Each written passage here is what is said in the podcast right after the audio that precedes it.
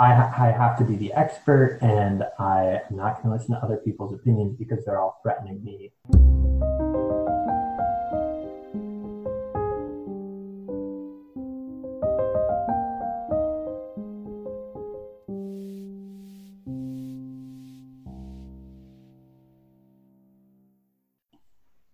Hey, everybody, welcome to this episode of Reader Beware. Uh, this week, we'll be talking through a very interesting article, which I encourage everyone to read. It's an article um, on Medium posted by former President Barack Obama, and it's entitled How to Make This Moment the Turning Point for Real Change. Uh, we think this serves as a good springboard for conversation, um, which we'll, today we'll be discussing um, the recent uh, protests surrounding the death of George Floyd um, after he was killed by a police officer. Um, it's been a very difficult week, I know, uh, for me, and especially for other people around the, the country, even more so than me.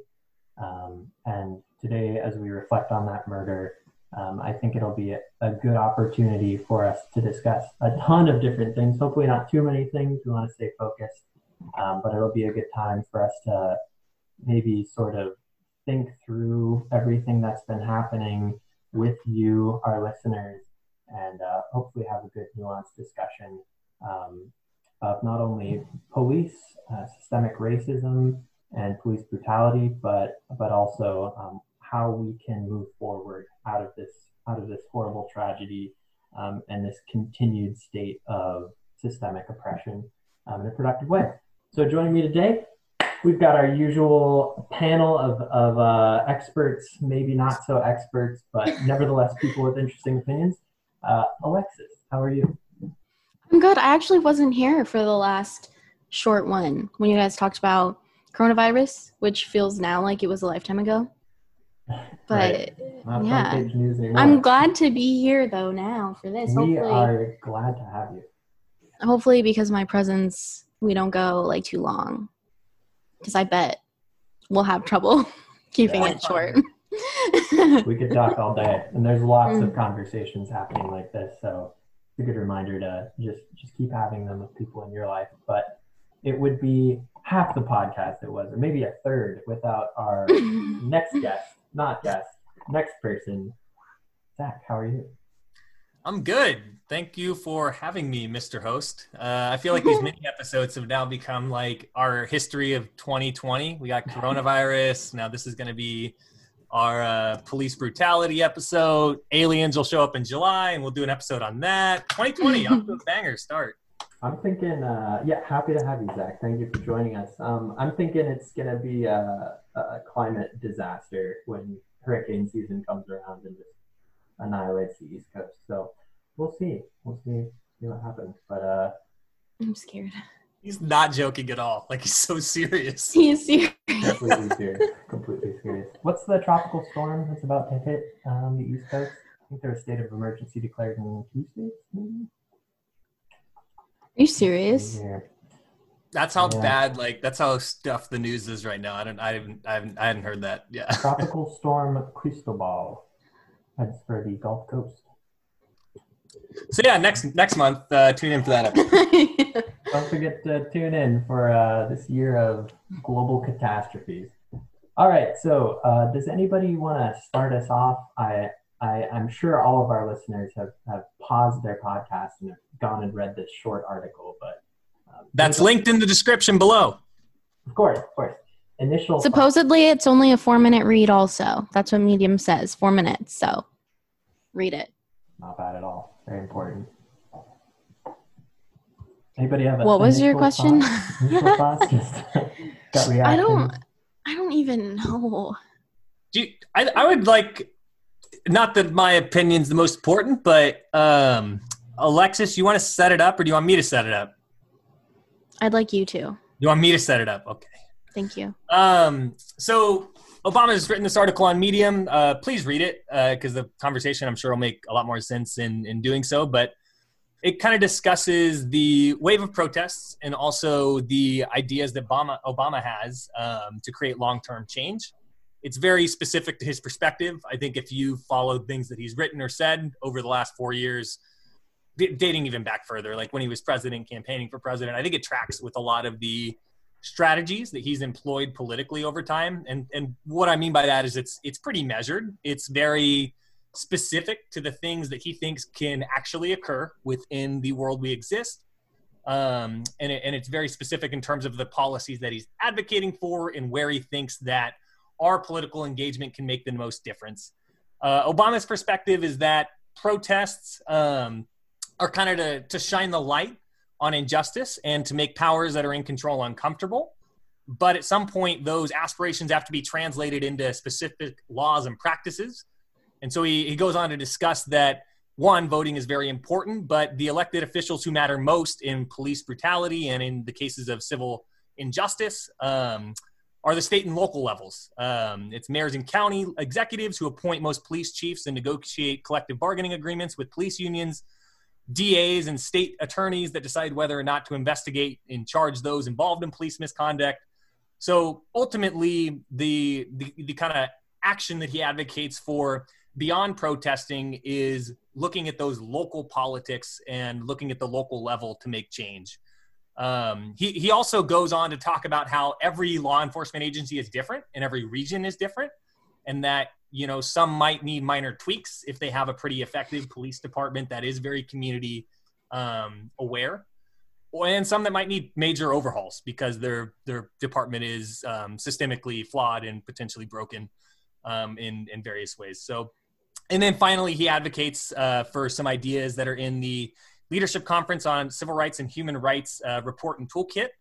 Uh, that toolkit is interesting, and I'd like to talk more specifically about it at some point. But that's the last thing that he uh, kind of advocates for in terms of um, what's in the article overall.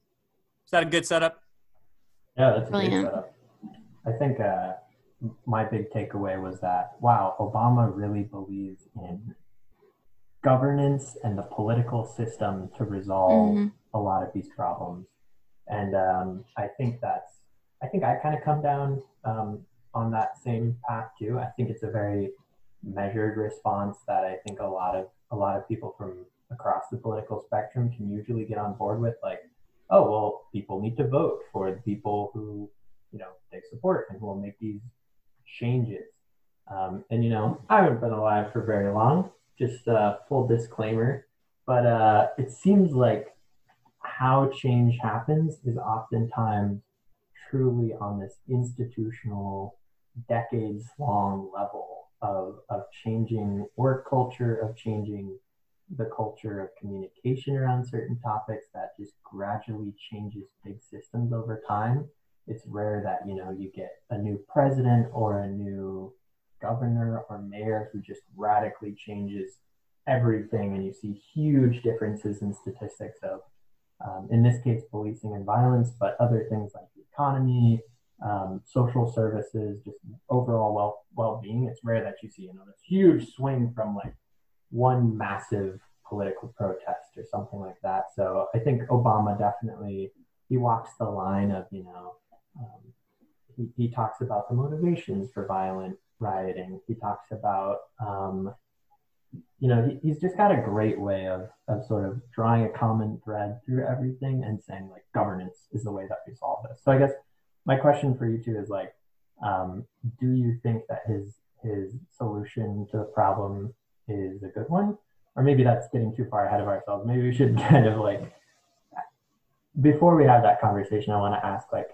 how are you thinking through the problem that exists right now? Are you thinking that it's um, sort of this intractable problem that we'll never truly get over? Or are you encouraged by the recent events of like, yes, we can make change and there's a lot of impetus to do so after these protests? Are, are you are you nihilist? Are you optimistic? How are you two thinking about this? I'll, I'll answer that, but I was going to let Alexis answer first. You want to take a second to think? Yeah. I think I'm currently taking an optimistic approach about the current moment. Like, I think that there's certainly some things that are concerning short term, but overall, I think the fact that protests have gone on in so many different places and in so many different communities and have sustained for weeks now, not not just days or a day. For for me, that's encouraging. I think that that indicates a different level of cultural awareness that than we had on the issue of police brutality against minorities, even as far back as 2014, or even as recent as 2014. I don't think that it, the it was as pervasive in terms of the people that were understanding the messaging and on board with the movement. I also think that it's positive because when you have that level of cultural, uh, I, I, also um, back up a little bit. Another interesting thing is I've seen a lot of like apolitical and, and even people that lean conservative speak out on this issue in a way it's a little bit Instagrammy and trying to get the likes, but but they're actually putting some political capital on the line by saying no i am i do think that this is wrong and has been wrong and that there's change that needs to occur so i'm encouraged by what you see in terms of the culture I'm discouraged by how aggressive police have responded to the situation. I'm, I'm discouraged by the beating of an Australian journalist. I'm discouraged by the you know pushing of elderly folks and the um, like really aggressive tactics that police have chosen to use in certain instances however i think that that's going to be short-term pain for long-term gain I, I, do think that people are in a spot now that they're more willing to vote um, for individuals that will support those specific reforms. I think Snoop Dogg said he's going to vote for the first time ever um, as a result of some of this wow. stuff. And so I, am encouraged that the the culture will lead to political and um, institutional reform. And, and I think that I take the perspective that you take and Obama takes is that you need that institutional reform to create that long term change. Um, and we can we can continue to talk about that, but I think I'm optimistic. I, I think this is good. I think that this indicates things are changing.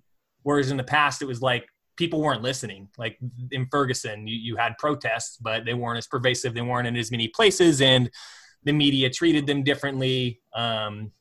Instagram influencers weren't supporting it. You know, NASCAR drivers, the NFL didn't apologize, right? Like Roger Goodell literally apologized for how he's the NFL commissioner, if you don't know, but he he apologized for the, how the NFL treated Colin Kaepernick when Colin Kaepernick was taking a knee to protest the anthem. And that's the kind of stuff that I'm like, oh no, there's like things are happening here as opposed to in the past where it was just kind of feeling yeah. like you were shouting into the void. Yeah, and I hear what you're saying. You're not you're not saying any of the, the the tragedies are a good thing. You're saying the response to these tragedies has gained a lot of, of traction, and that's a really good sign for the future. Definitely. Yeah. What do you think, Alexis? How are you? Are you are you encouraged by the past couple weeks, or are you discouraged? Um, I'll put it in terms of optimism versus pessimism, because I think that's more important than my personal feelings of demoralization. But I'll say that I'm cautiously optimistic for a lot of the same reasons that um, Zach talked about. One reason why I'm cautious is that I fear that some people who are out there protesting and whose intentions are very good, who are holding up signs that say Black Lives Matter, that they don't understand that that movement isn't just about in fact, it's not about isolated instances of police brutality, from my understanding, but it is about issues with policing on a very broad scale on the institutional level. And I worry that some people who are out there might not understand that and they might be just completely horror struck by the video videos rather that they've seen.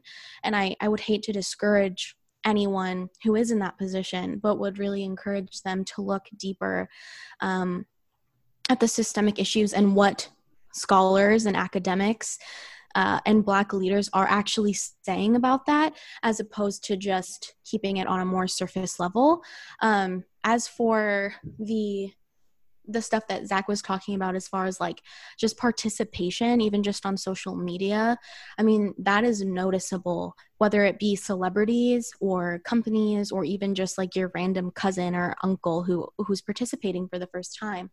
Um, and I do, I know that um, some of us disagree on like social media and and what that even means but i do think that people like taylor swift and billie eilish and ariana grande if they say hey guess what you know these are the states who are voting today make sure you go out or even more specifically um taylor swift like specifically um said who she was voting for in tennessee and that person won. I mean, I, I think that there is. A, I, I think it's kind of unfortunate that those people have such a large platform, but that is just kind of the world that we live in. And uh, young people are notoriously bad at turning out. And we also tend to be the ones who like use social media generally. Zach, I know you don't use social media the most. And uh, I mean, like Billie Eilish specifically, she's so young, and a lot of the people who listen to her music are super, super young too. And I'm encouraged by how it hasn't just been a day or two for them. Um, and they really are doing their best like sharing books and articles and um, places they're saying like i've donated to these places you should too if you can um, and then on the flip side though the companies that are doing it i definitely i guess it's it's not bad that they're speaking out but i definitely am critical that they're actually doing anything. I think be it's skeptical probably, of their motivations. Yeah. Yeah, it's probably just capitalism and they want to do the thing that's popular. And I hope that they're putting a lot of money. Like I've gotten certain emails like from Uber and different companies like we're pledging this amount of money. That's cool. Um, but I guess that doesn't encourage me as much as like the individual people that we've seen participating who haven't before. I mean, I think that really just speaks for itself. Yeah. Yeah, I, that, that's awesome. I, uh, I also know. on the political level, I'm sorry, I just wanted to add one last thought. Is like you like even up up the chain of conservative politicians, like the worst argument being, um, let me couch this. If you look at the political like spectrum of ideology, you have even some like pretty conservative individuals that are out there going like, no, George Floyd was murdered, that was fucked. Like that individual instance of police brutality and violence was not okay like Tom, the president said that for one, and he's got a lot of other problems in terms of how he's engaged and like called for you know looters to be shot and whatever. Like he's horrible, right? But even that guy acknowledges that the George Floyd death is unjust. Tom Cotton acknowledges that the George Floyd death is unjust. Pres- former President Bush, you know, Mitt Romney, like these are not hyper leftists. These are people that are pretty solidly Republican. And so I think the political response also gives me some cautious optimism. And I think that's the right framing because a lot of times you get through the initial and, and maybe you kind of forget and the laws don't get passed that you thought were going to get passed. But I am cautiously optimistic because even at that level of the people that I disagree with in terms of how they're responding, we can find some level of agreement on the flashpoint, right? Um, I I worry that because I've seen a lot of people too that I wouldn't think they're like, oh yeah, George Floyd was was murdered. But if you are only talking about George Floyd and you're not talking about Breonna Taylor and you're not talking about the countless other people, Philando Castile. I mean, it's literally like so many fucking names. I'm almost sick of saying the names because it's too many so count. So frustrating because even saying the names, we've been doing that and nothing has changed. So if you're only outraged about George Floyd, guess what? You're the fucking problem. Yeah, and I'll sure. say that just, to anyone. Like it, and I mean, it, oh my god. I think like, all I am trying to say is that the it's these guys weren't saying this that Michael Brown was murdered in 2014. And so like they're they are part of the problem in terms of like how they're advocating now, but they've made some movement that's political for sure. It's political calculus. Um, but like they're they're saying different things, right? Like I, I don't disagree with that. you're totally right, and, and it's abhorrent to see a, a focus on like, oh, this was one bad apple because that's not the case. But I don't know. Like I think that it is a different response than we saw from Tom Cotton in 2014. Yeah, yeah. Um, just to focus, maybe be a bit uh, pedantic. The whole like one bad apple thing. It's like I'm pretty sure the end of that phrase is one bad apple spoils the, the lot. Like the yeah. idea is that like one bad apple can make everything horrible and bad. So people are like, ah, let's not get upset over a couple of bad apples. It's like the whole phrase is saying this is a huge problem. we should be upset about it. yeah, bad apples are the problem. But um, you know, I think I think we also need to make some room for people to to grow and like get educated um, because you know maybe this was the video or like the event that like wakes a lot of people up of like, hey, like I don't usually think about this sort of thing.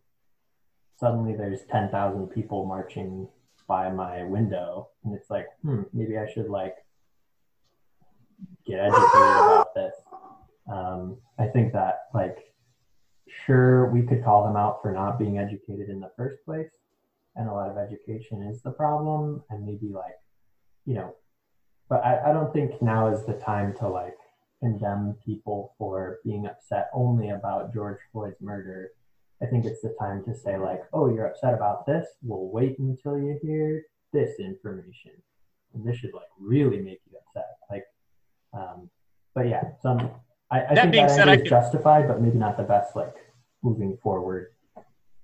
I, I can understand being upset at somebody for that reaction, but I do think that it's probably an opportunity to like explore more of that conversation and hopefully help them see like, no, this is pervasive and systemic and has been going on for a lot longer than this one guy in this one instance, right? So I, I think I, I hear that, but but on the flip, like I could understand, like I understand the idea that like no, I'm gonna like f that dude. Like it, it, the emotional response too can can be a limiting factor in how you engage with with people. I think. I don't know if that's the right way to say that. Is that fair, Alexis?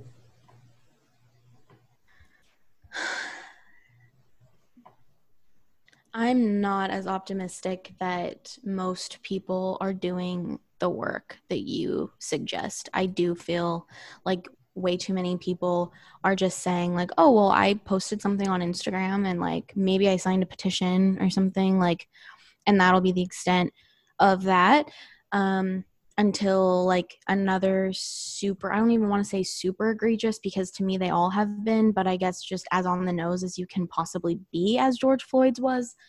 Um and having it all recorded is like yeah oftentimes the most egregious ones aren't recorded, right? Or, right. They're all yeah, anyway. Yeah. So, so what do you think like and what would you like to see?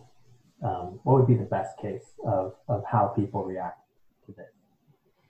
The best case would be, in my opinion, that um, people are actually giving money to causes like um, the ones that we've kind of talked about that are that are very well equipped from like a data and policy perspective to make the types of changes that are necessary for the institution as a whole to shift um, as far as like accountability and things like that because the way that things are in the status quo um, it's really hard for police officers to even be fired um, because of the way that artfully um, their contracts and stuff have been negotiated. So um, things like that. And then also voting of course. I mean my number one thing is that if you really are concerned with like 90% of any social justice issue then you need to be concerned with prosecutors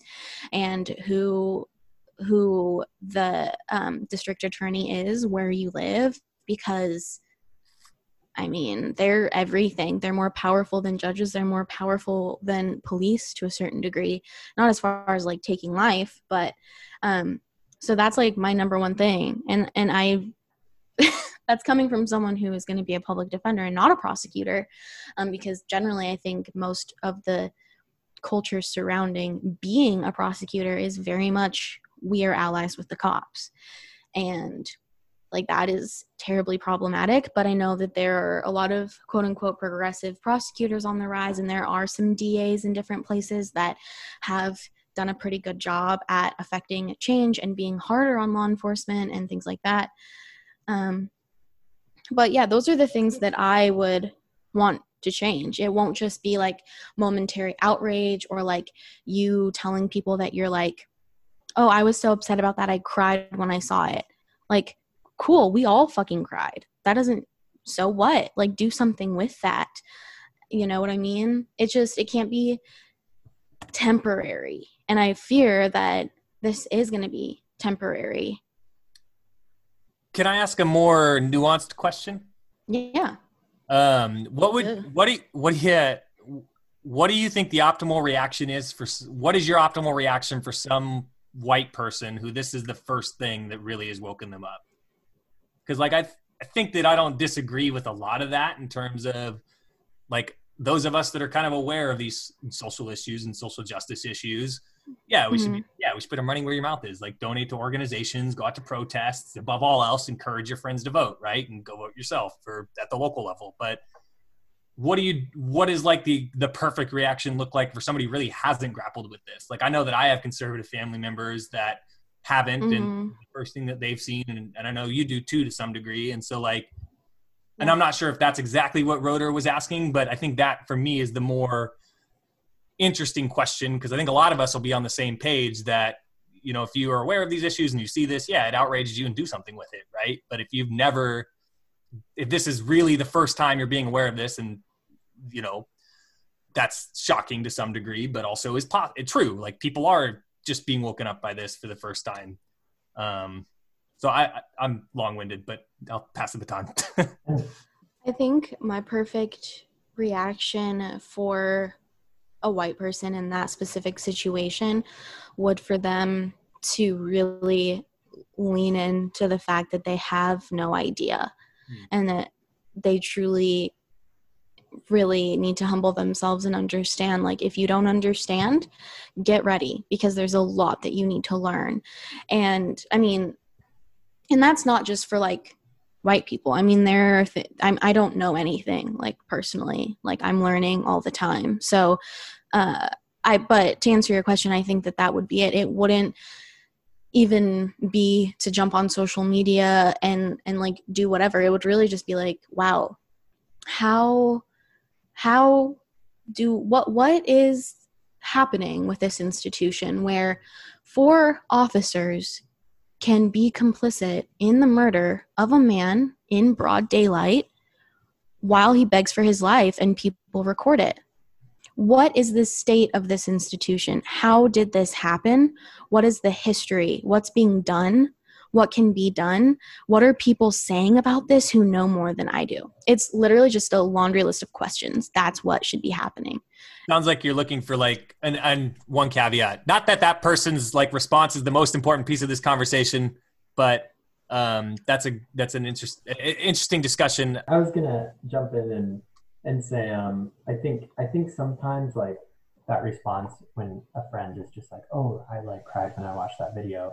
It's like trying to like prove that definitely. they're not racist or like mm-hmm. prove that they care about the issue or like and I, I I've like felt that urge a lot of like you know I don't post a ton on social media. I'm like trying to get a little bit more into it but it's kind of intimidating because I've got lots of like you know super liberal debate friends and I've got ultra conservative family friends and just like I've, I've sort of punted on all these issues like ah social media is a bad forum whatever. I'll just like have more in-person conversations and then like pat myself on the back. But it's like this feeling of like i want to support my friends and i like want to let them know that i'm on their side.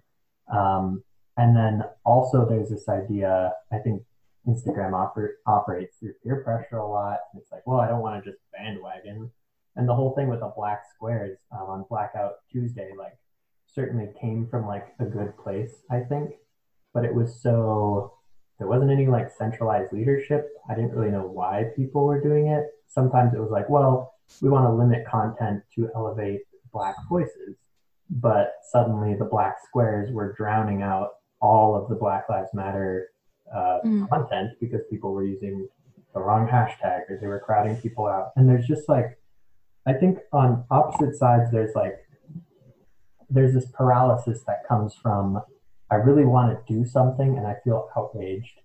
But on the other side, it's like this form of engagement isn't really the best. And I might make a mistake. And like, I don't want to be attacked for making a misstep. And I think that's just an uncomfortable situation. And I'm not excusing it because it's uncomfortable, but I think we can do a lot to make people feel uh, like uh, more motivated and like uh, com- not com- comfortable is the wrong word, but like more like they can, in good conscience, join a, a movement and take steps and feel good about that. Um, but I think oftentimes like the desire is just I want to feel good about myself. Like I'm in I'm in social distancing. Life has changed a lot. Like I just want to feel good about myself. I want to be part of something. I want to like absolve myself of guilt, kind of. And I think that's the wrong focus because maybe to kind of go back on something I said earlier, maybe the focus isn't on like what can I do to like make myself feel better or like make myself feel like I've done enough. It's just focus on the problem. There there are people dying and there's these huge problems that you're not going to be able to just like just like wave your hands or like donate 20 bucks to a cause and say like I'm good and then walk away. Like that's such a difficult conversation. Like how do how do you how do you sustain that level of agitation and frustration in people when unfortunately privilege means they don't experience the the effect of that problematic system you know what i mean like how do you how do you sustain that level of discomfort in people who don't want to feel it and who don't have to feel it i i, always yeah, that's a great question. I think um, it's hard to engage with people that don't express the level of humility that Alexis identifies. Um, I think what she had previously said is kind of like an ask for humility for people that are just engaging with these ideas for the first time, asking questions, deferring to people that know more. If people aren't in that place, it's it's really difficult, I think, to to make progress. And it's extra difficult when you're trying to do that with words on a screen where everybody's got a megaphone and everybody's got an idea. Social media is like assholes. Everybody's got one, and like everybody's able to express their opinions on it. Mm-hmm. And so I, I think that social media is like a less valuable form of engagement than a conversation with my, you know, face to face with somebody that I know is gonna be uncomfortable by the things I have to say, but they know me on a more personal level I, I hear you kind of like delegit, like pat yourself on the back, have more in-person conversation. That almost delegitimizes that, but I think that that's effective. I think that's way more effective than trying to like change somebody's mind in a chat room or on a chat board like Facebook or in the Instagram comments. But I, I don't know. I, I think that maybe I'm maybe I'm cynical and jaded about the forum, but I typically find it to be echoey. Like people that agree with you are going to highlight your stuff and support it, and people that disagree with you and are uncomfortable by it it's not going to look at it. They're not going to spend time with it and be uncomfortable by it. They're going to either hide it or scroll past it. And so, like, or they'll post a shitty comment because they think they're going to change your mind about the issue, you know? So I, I, I think that generally I, I bristle at finding, at like engaging solely through social media. I think that's like less effective than other methods of communication or even like donating money i think is probably more effective than like you know giving means to somebody who's out there on the ground having those in-person conversations but i think that where you're coming from rotor is super valid and i don't want to shit on people like i know i came across strong when i said you're part of the problem if you're only outraged about george floyd and i do mean that but i think for most people they probably can at least recognize that there's a lot more to this and opening up that pandora's box is really scary and you you kind of said like how do you help people sustain this agitation when their privilege protects them from feeling it? Well in fact i don't necessarily want everyone to um, bear that cross as the actual community does because guess what? That community is experiencing racial weathering and they have higher rates of heart disease and stress related conditions that kill them. And that's why we see african americans being disparately impacted by coronavirus is because they are also disparately impacted by stress related conditions that kill them. That's real. That's 100% real so I don't want that for everyone. I don't want that for everyone. And I think people should go into this knowing that there's a lot of grief involved. And for me, a week ago, that's where I was at, was in grief. I couldn't really get out of bed. I didn't really want to talk to anybody. And I didn't even feel safe to go out and protest. Like I was so scared, so scared of law enforcement, so scared of the very valid rage being felt by so many of our brothers and sisters. And I was just paralyzed and I didn't really have the the clarity to remember that you know it would i would come out of it because i didn't even i literally was just like the world is ending like i don't even want to be awake i just want to go back to sleep Um, and I did come out of that, and now only a week later, like I did go out there because I did feel safe and um, got a little bit more informed about what it was actually like out there. And um, but you, I think you have to just understand that I don't really think anyone involved in the movement expects anyone to be on 100% of time of the time because it is extremely hard on you, especially if you are someone who has made it decades on this earth. And that was me too. I mean, when we met at GCU, I was 19 years old and I didn't know about any of this stuff. Like some people make it decades on this earth and have no idea. And it is a shock to the system. And I think you do need to prepare yourself in a way um, for that. And if you just try to go in like, without tempering that at all, you're probably not going to last because you're going to realize, holy shit, this is terrible. It's terrible. And I don't want any part of it. It was easier and I felt better, you know, to just not be involved or engaged with this stuff. So I don't really want people to take it on in the exact they couldn't anyway but i don't want us to take things on in the exact way that like in this instance the black community takes it on because they're literally dying and it uh-huh. causes intergenerational trauma that they literally pass down to their children so i don't really want that for us um, we have mm. to be alive we have to be here to keep doing it so yeah i mean i think burn out huh I said, yeah, and and it's to to to yes, and it's it's tough to burn out or tough not to burn out. Mm-hmm. Yeah, absolutely.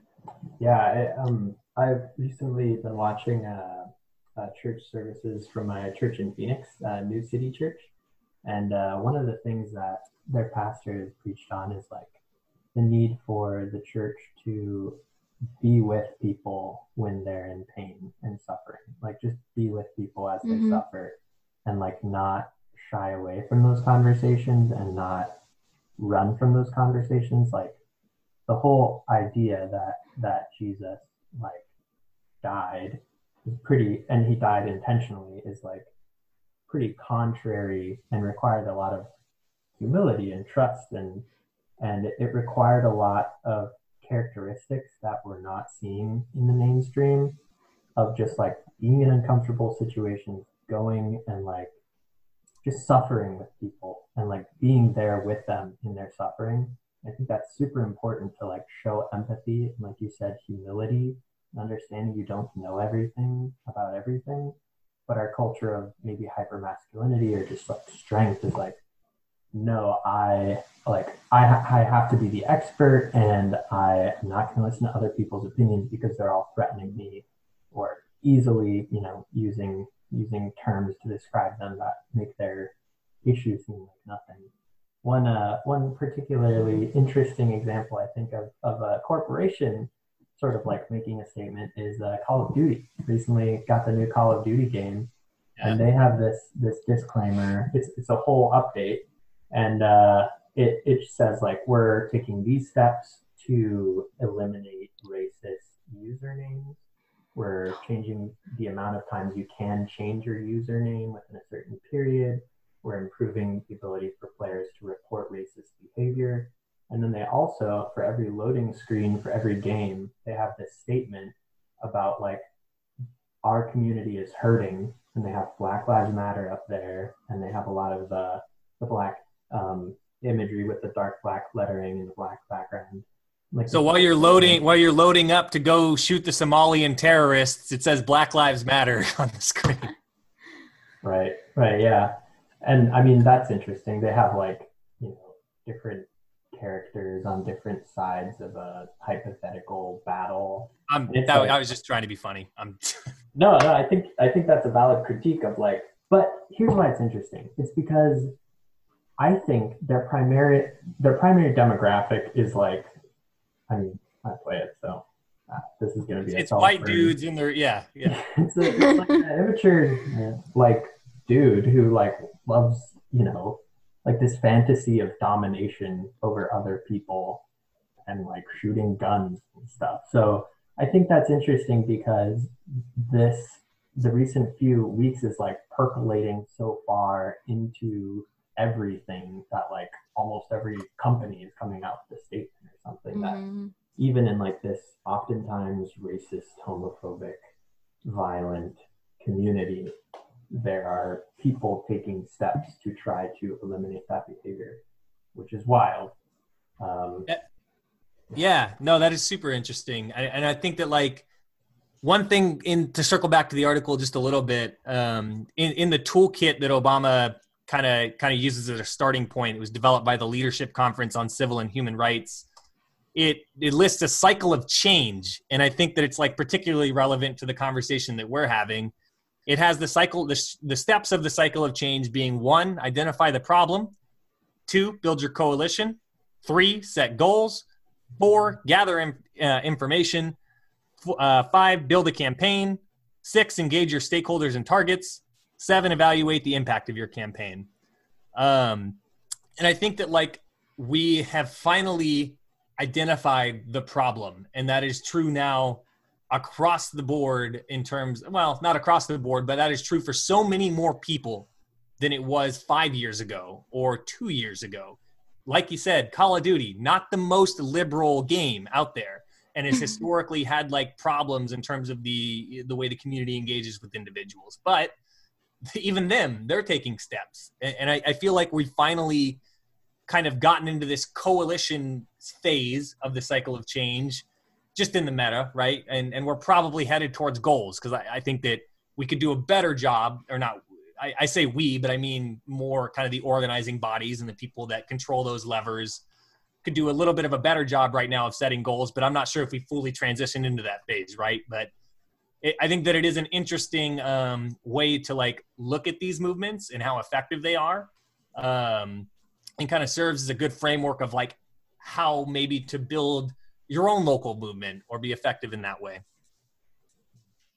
It's on. Uh, so if you click out from the Medium article, Obama links to it. It's on page um, it's on page 100 of the PDF uh, toolkit from the Leadership Conference on Civil and Human Rights. Yeah, thank you, Zach. Um, I think to take a very cynical approach, it would be interesting for um, maybe people who benefit from discord and who benefit from this movement collapsing, um, if they were taking aim at it I think they would seek to delay each step of that process, right? Starting at identifying the problem. And maybe, you know, I was sort of positive earlier, maybe now I'll be a little bit negative. Um, I'm curious what, so I, th- I think we're seeing two levels of like control, right? One is the media and social media and the internet and information, and the other is very real like police on the street using tear gas and riot shields and stuff. But after doing a little bit of reading about the, the 2016 Trump campaign and sort of, we're, we're all aware that Russia routinely posts through botnets and through, you know, different surrogates online to try to seed discord in the United States on racial issues, on political issues, on everything. I'm sort of, I, it's very clear to me that someone who opposed the United States or who opposed unification over this issue would seek to make the problem very unclear and say like, oh, it's way too complicated for anybody to understand and sort of delay each step of that process. And I think we need to be aware of attempts to do so, or maybe people who are unaware that they're complicit in that problem so there's this idea of like, yes, we can all be educated. Yes, we can all learn more. And yes, we can continue to have conversations and grow as people. But at a certain point, you need to name the problem and move forward and do something. Even if it's not perfect, you need to you need to act at some point. Because if you're if you're caught in that paralysis, then I don't think anything changes. I definitely think that's true. And uh, Alexis used that word a little bit earlier too. And I, I think it's um, paralysis can exist in, in multiple ways. It can be individuals working externally to try and um, create that internal paralysis, but can also result as us getting stuck in our own kind of phases of evaluating the data and the narratives and the information. I know when I first start started grappling with these ideas of police. I'm a white guy, by the way, just for context, but I um I probably started grappling with ideas of social injustice and policing in college. I just wasn't exposed to it. I grew up in kind of a rural town and was lived a pretty sheltered life for a long time. Went to a big city for college and joined debate and started to kind of become exposed to these ideas. And I know for the longest time I was just mad. Like I was so angry. And that resulted in me mm-hmm. like yelling at my parents and like mm-hmm. getting into like big fights with my brothers and my grandparents and like it it was a it was um I was stuck in that like in that in that phase of rage uh, and i you know I, I don't think that that's necessarily bad but it definitely degraded some of the relationships that i had with my family and it led to me being probably it probably led to me having to do a lot more work to help them understand what was making me angry than if i had not gotten stuck in that phase. So i was less effective. Um, so it's i don't know. It's a it's really complicated from both the forces working against you and the forces working in our own heads as we try to like engage in these movements. Wow yeah. Thank you for I was that. yeah. I was like rigorously nodding or vigorously. Yeah. Rigorously nodding. Yeah. very rigid. Uh, because it was the same for me. Like when I became a feminist, I was just immediately angry.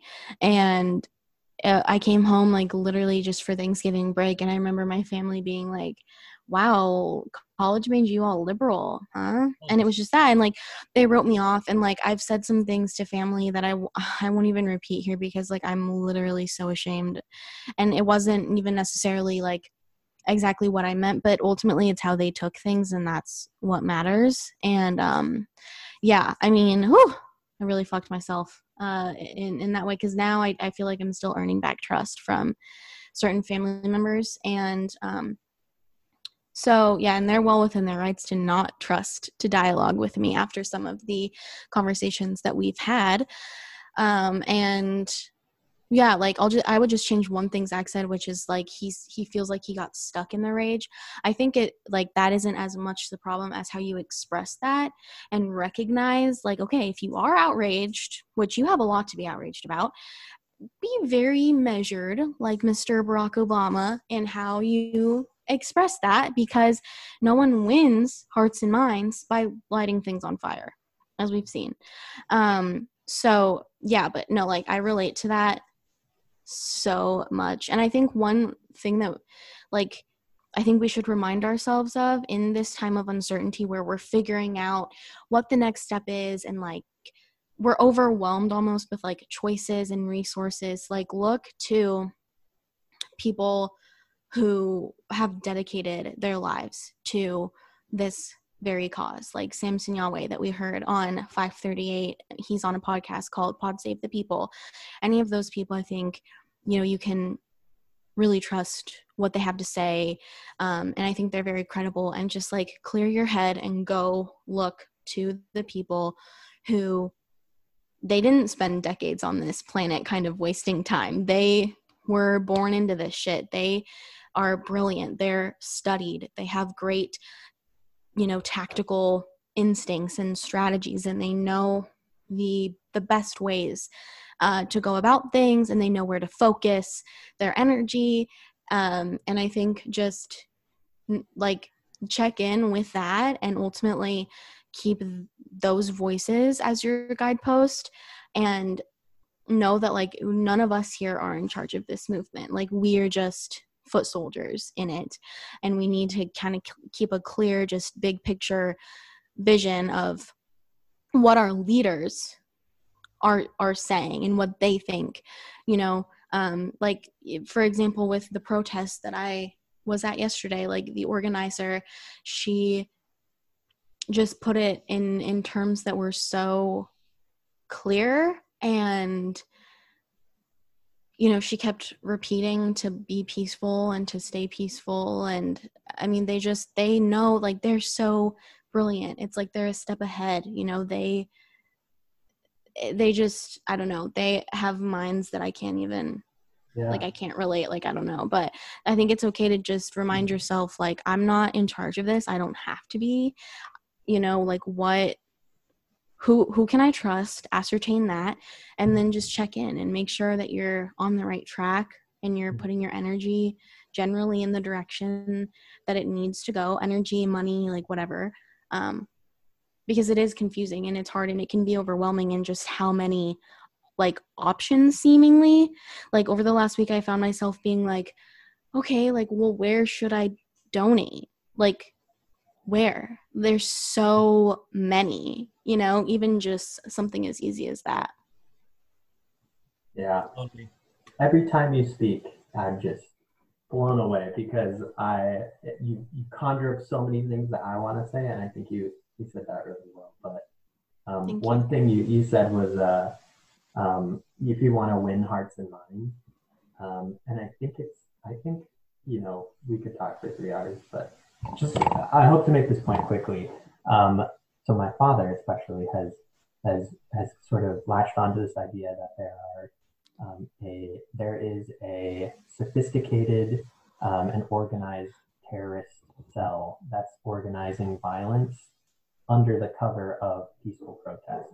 So he's not saying that peaceful protests are bad. He's saying that Antifa, which is an anarchist um, organization, um, is is organized and is structured and has this violent agenda.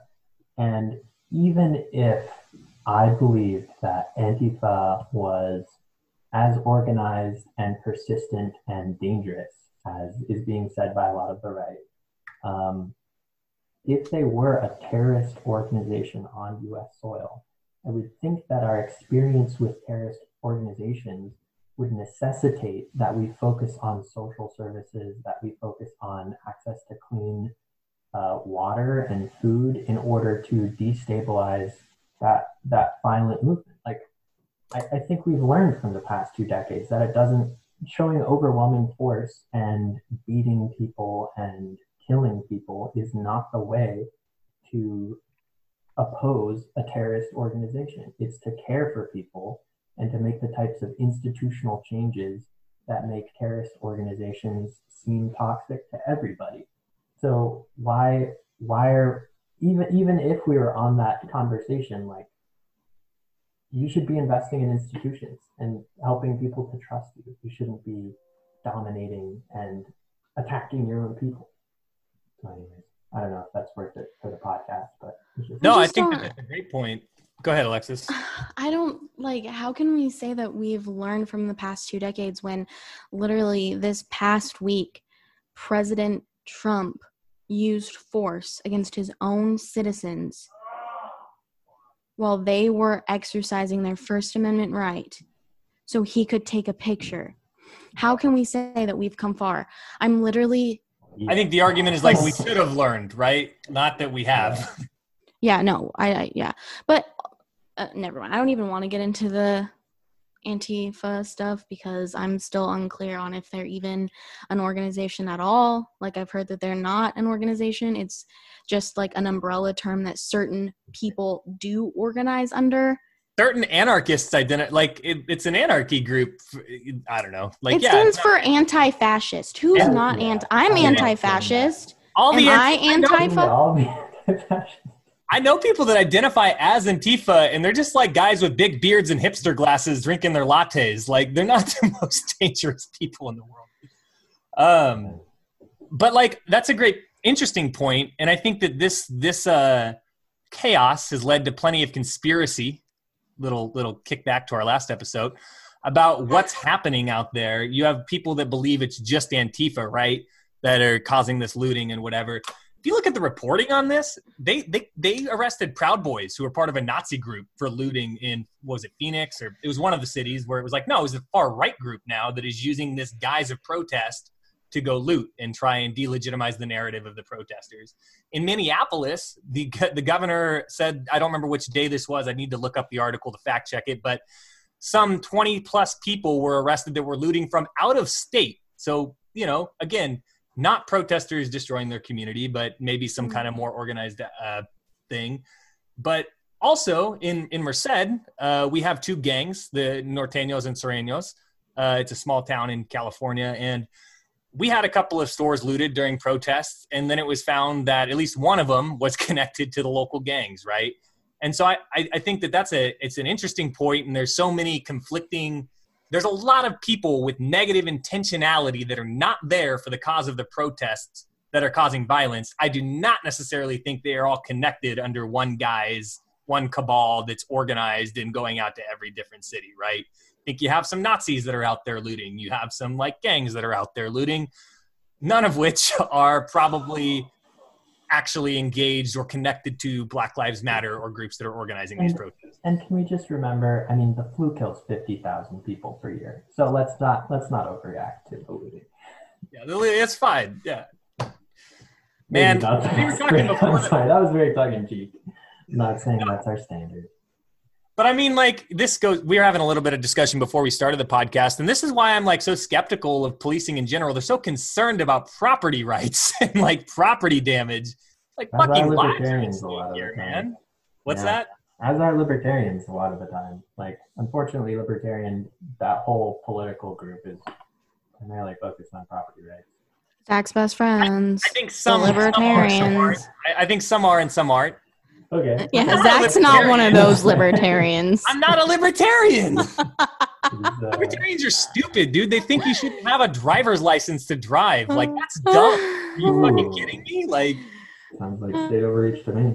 Don't paint me with a broad brush. I just think that they have some pretty legitimate criticisms of the state and state agencies. Mm-hmm. So, what do we think about this? Humble yourself, get educated while you're finding people who you can trust. Donate if you're able. Keep checking in and vote. And be informed about your local issues, man. Like if there's one or people, if there's one thing that I could take away from the Obama article, it's that the local level is much more connected to policing than the federal. Mm-hmm. They're yeah. the people that, that negotiate contracts. They're the people that appoint DAs and what, or you know, you vote for DAs, but yeah, local is much more equipped to handle this problem. Another thing that I'll say is that if you are someone who has um, close friends uh, that are people of color, specifically Black people in this specific um, issue, that checking in with them is, I think, probably a nice thing to do. Um, I mentioned like the racial weathering and just the, I mean, I can't imagine what it's like to to just live like your whole entire life as a black person in this society. So i think like checking in is is good. And also on the flip side of that like remember that you should not be commodifying the people of color in your life. Um, they are not products at your disposal to educate you. Um, always get like consent might be a weird way of putting that, but always, you know, if you are going to ask them for their thoughts on something or bounce something off of them, that is not free. That is absolutely not free. That is mental and emotional work for that person. And so, just yeah, I would say like definitely embrace your relationships with those people and like be there for them and definitely uh, value their insight and wisdom on things but not to a degree where you're like dehumanizing them because you're treating them like google. Like we have an actual google okay? Um and and to be clear you you've never done that to me rotor because I feel like you might be like, oh no, have I done that? You've never done that to me. Um, I would I would tell you if you had, um, but uh, yeah, that would be another thing. Like be there for them as human beings, check in with them, whatever. Uh, but also don't like bounce ideas off of them relentlessly because that shit ain't free. Hmm. Totally. One one last point I wanted to like just circle back on the article. Um, Obama is is measured, and I think that that is very uh, closely related to his specific perspective. I think we haven't talked about this a lot, but Obama is an African American guy and was the first black president. And I don't know what he really thinks, but I think that he's very aware of his social positioning and the political calculus that he has to make before he speaks on things because he, he probably has to be more measured or people will think that they'll delegitimize him, right? Back in 2016, he did an article with the New Yorker, and Alexis is going to love this because we've talked about this quite a bit in the past. But he talked about how big democratic societies work. He said they're like ocean liners. You turn the wheel slowly and the big ship pivots. Sometimes your job is to make stuff work. Sometimes the task of government is to make incremental improvements or to try and steer the, infl- the ocean liner two degrees no- north or south of that so that 10 years from now, suddenly we're in a much different place than we were. Um, he said at the moment, people may feel like we need a 50 degree turn. We, uh, we, don't, we don't need a two degree turn. And you say, well, if I turn 50 degrees, the whole ship turns over. And I don't know how relevant this is to this specific moment because it feels like we're in a moment where we can spin the wheel probably 10 or 20 degrees. There's the, there's the political and the social support for something like that.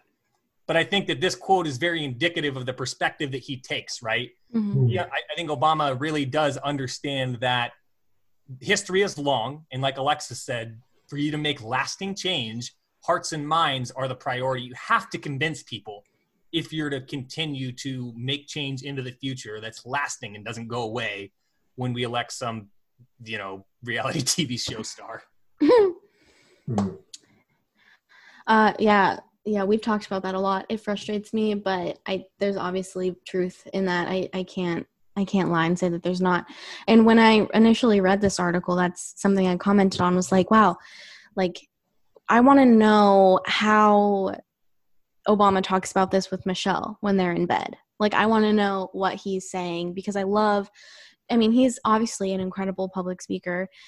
I remember his comments after Sandy Hook were just pretty, like, just incredible, like out of this world.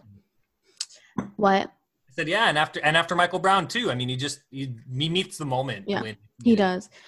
Um, so I would love to like just, but you know, he doesn't have the privilege for one to just say whatever he's thinking or tweet whatever he's thinking uh, and then deny it like the next day. Um, he doesn't have that privilege, and obviously, I'm sure he's concerned with his legacy to some degree and doesn't want his whole eight years to be delegitimized by one thing that he may say wrong, quote unquote.